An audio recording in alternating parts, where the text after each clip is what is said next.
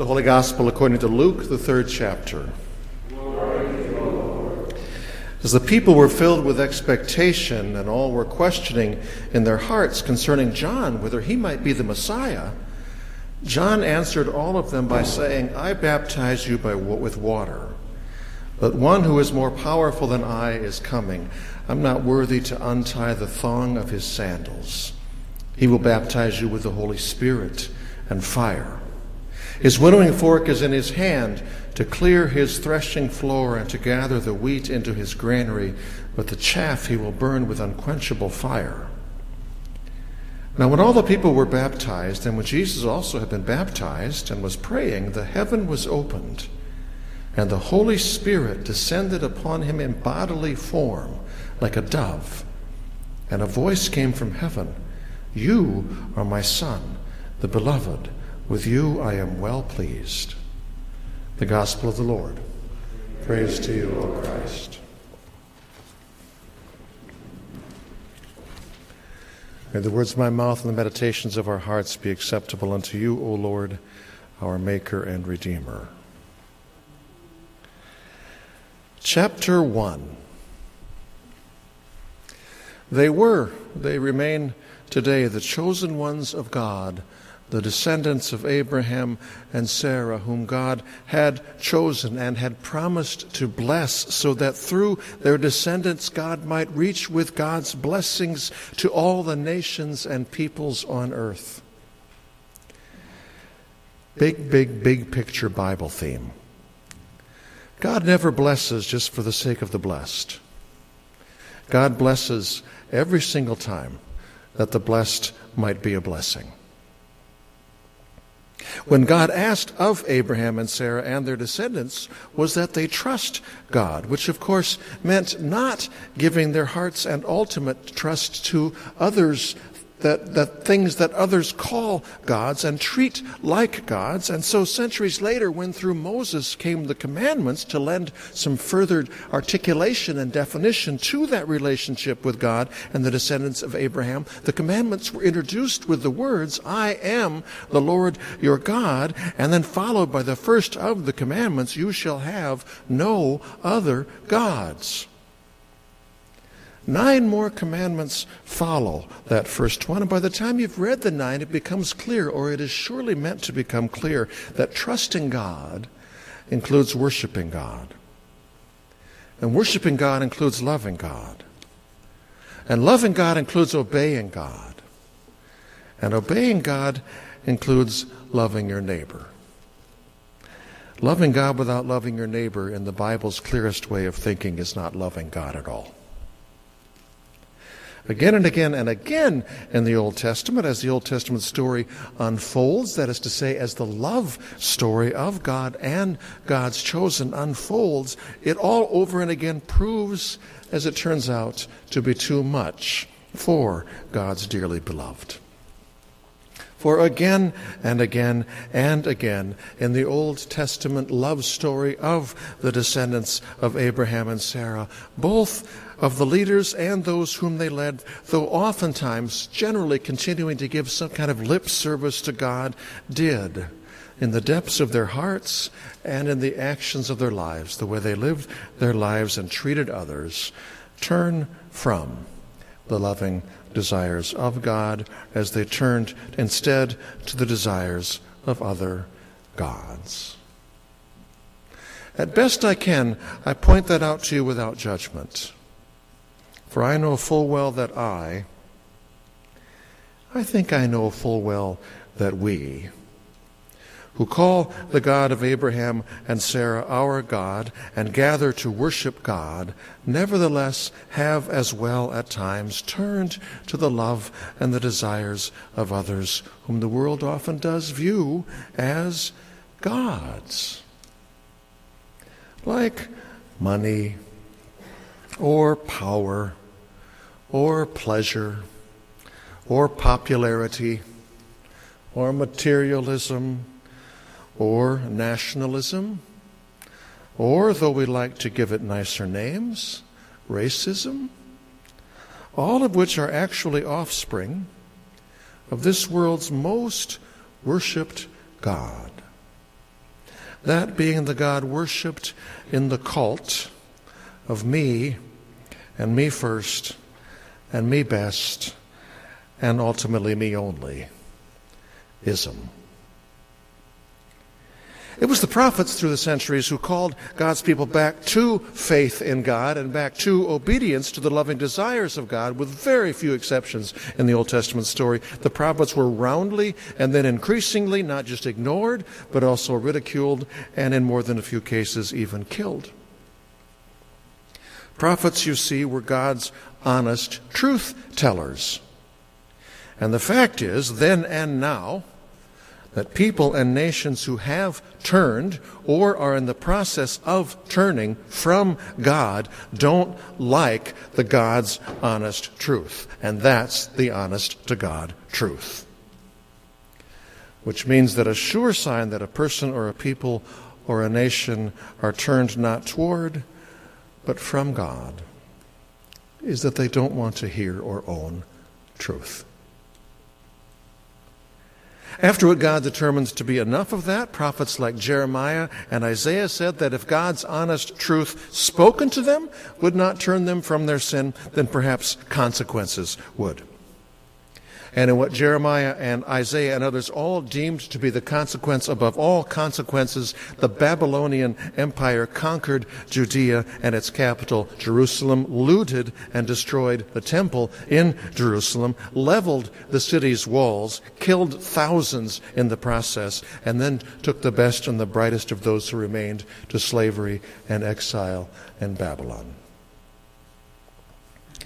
Where they suffered and where gradually, finally, suffering, they prayed. And praying, they repented, turned their backs, turned their hearts back to their God. And repenting, they heard the prophet Isaiah speaking now in the words of our first reading for today, not of judgment, but of hope. As he said, But now, thus says the Lord. He who created you, O Jacob, he who formed you, O Israel, do not fear for I have redeemed you. I have called you by name. You are mine. When you pass through waters, I will be with you, and through the rivers, they shall not overwhelm you. When you walk through fire, you shall not be burned, and the flame shall not consume you. For I am the Lord your God, the Holy One of Israel, your Savior. Do not fear,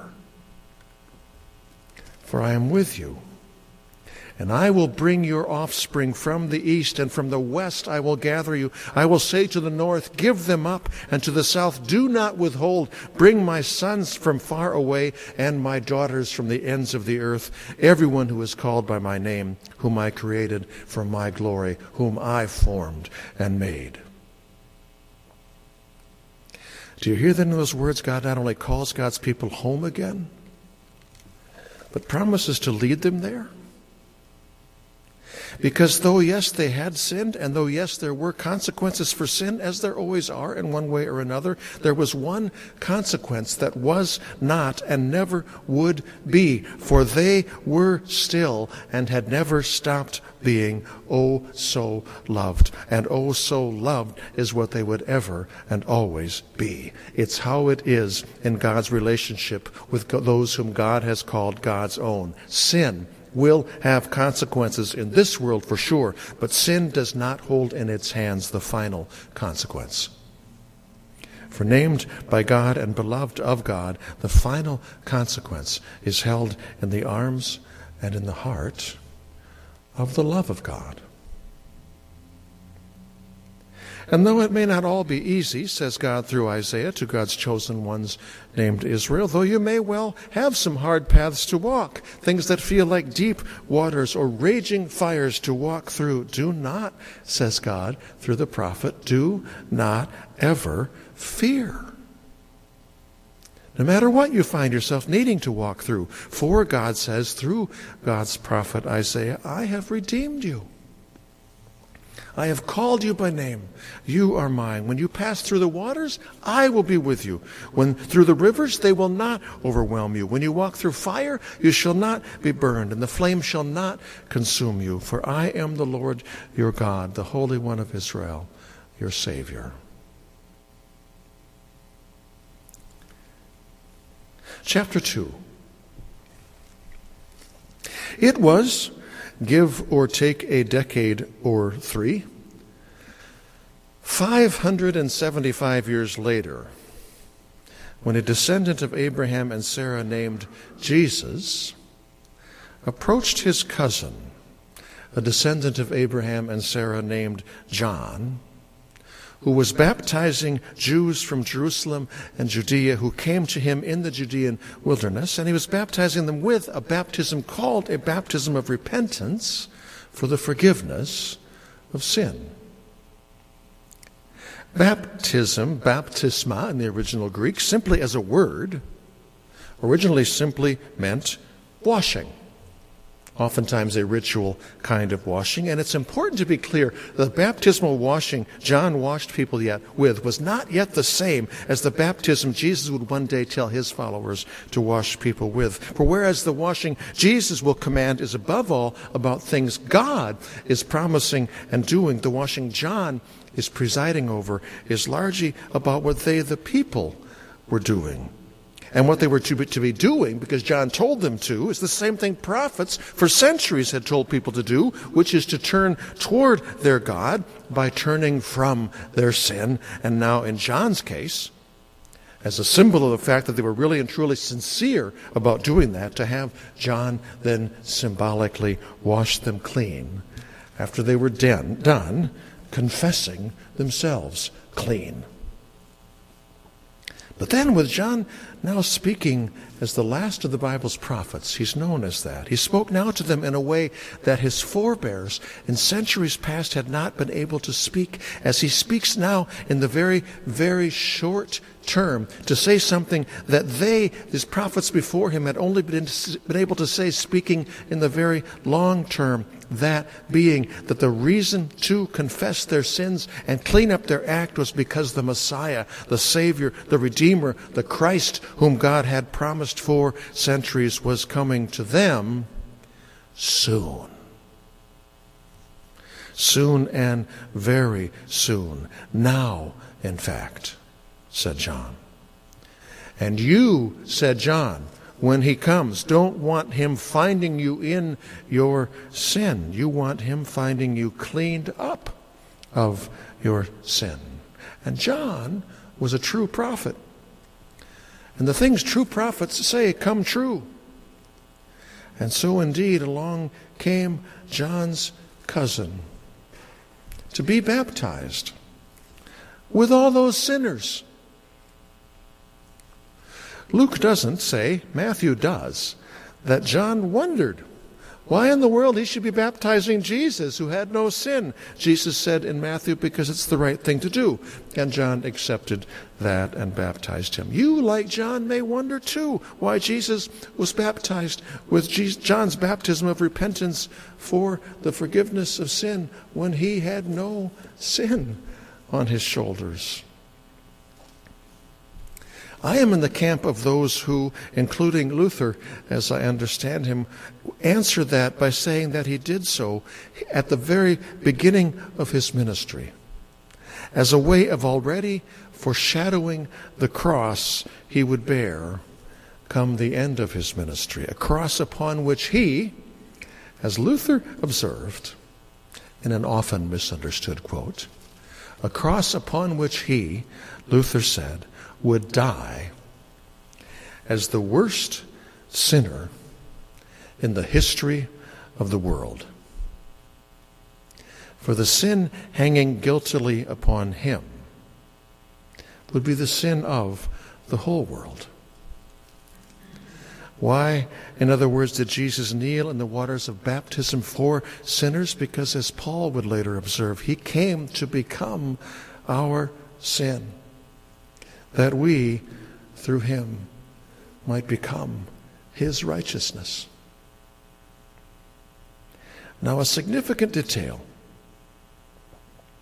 Though Jesus' baptism by John to that point was pretty much identical to the baptism which John had baptized thousands of others at the conclusion of his baptism, say Matthew and Mark and Luke and even in his own way John, two things happened that had never happened when John had baptized anyone else before. Those two things being, first of all, that the Holy Spirit of God, visibly, in this case in the form of a dove, came down from heaven and lit upon him. And then, too, a voice, this had never happened before, a voice, a voice from heaven, declared that Jesus, Mary and Joseph's beloved son, was actually too, and maybe, of course, above all, the beloved Son of God. It's not entirely clear in Scripture who actually heard and understood that voice from heaven. From my reading of the four Gospels, I think probably two people heard and understood. Jesus, for sure, and John, pretty much for sure. Jesus' baptism, say Matthew, Mark, and Luke, and again in his own way John, marked the beginning of his public ministry, as from those waters he went out now into the world to be, for the sake of the world, whom God had declared him to be the Son, the Son of God, whom God had given him to the world to be. Chapter 3. It was, give or take, a decade or 10. 1,990 years later, when someone named you, in most of our cases as an infant, was brought to the waters of the sacrament of Christian baptism, where, teach the majority of Christians, except, in my opinion, those who get skitterish, nervous about grace, where versions of the same two first of a kind things that happened in the waters of Jesus' baptism by John happened again in the waters of the baptism of you. Those two things being that as the waters were poured upon you, the Holy Spirit of God was visibly, not in this case as a dove, but as water, poured out upon you.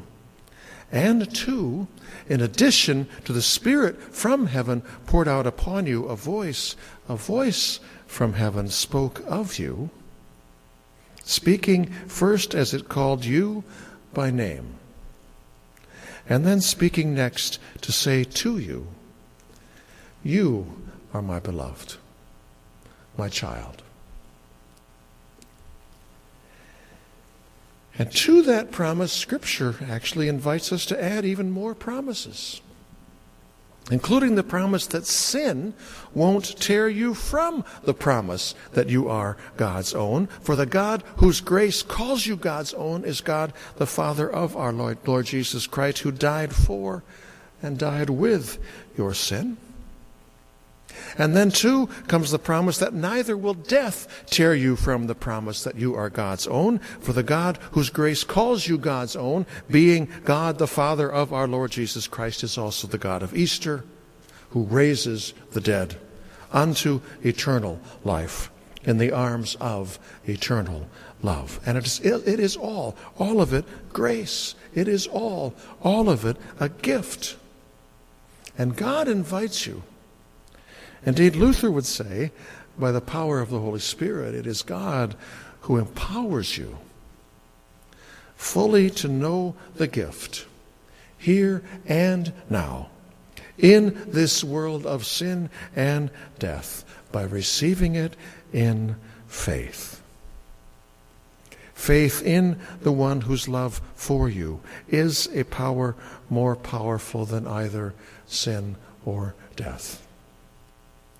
And then, and then led by the Spirit, God calls you forth into the rest of your life by calling you forth into the world to live into your specific version of the very same call with which he called Jesus in the waters of his baptism, that being the call daily and to the end of your life on this earth to be in the specific way God gives you to be and equips you to be, to be who God in God's grace in the waters of baptism has made you to be. God's own child. Blessed and beloved. To bless and to be love. God's love. Not just for you, but for God's broken but yet oh so loved world. Clearest of all clear notes to self this morning. You are not sent out into the world to do anything God calls you to be, so that you might therefore become God's child. You are sent out into the world to do all that you do because you are, by God, God's child. In answer to that call, and at this beginning of a new year, I invite those of you who would like to join me in concluding this message on the baptism of our Lord Sunday with the rite of affirmation of baptism that is printed in your bulletins. If you'd like to join in, please stand.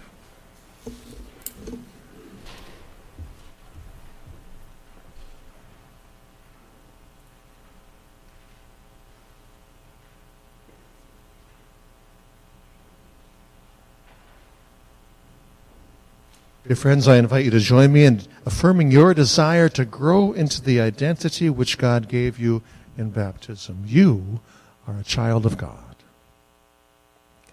Let us pray. Merciful God, we thank you that you have made us your own by water and the word in baptism. You have called us to yourself, enlightened us with the gifts of your Spirit, and nourished us in the community of faith. Uphold us and all your servants in the gifts and promises of baptism, and unite the hearts of all whom you have brought to new birth. We ask in the name of Christ. Amen.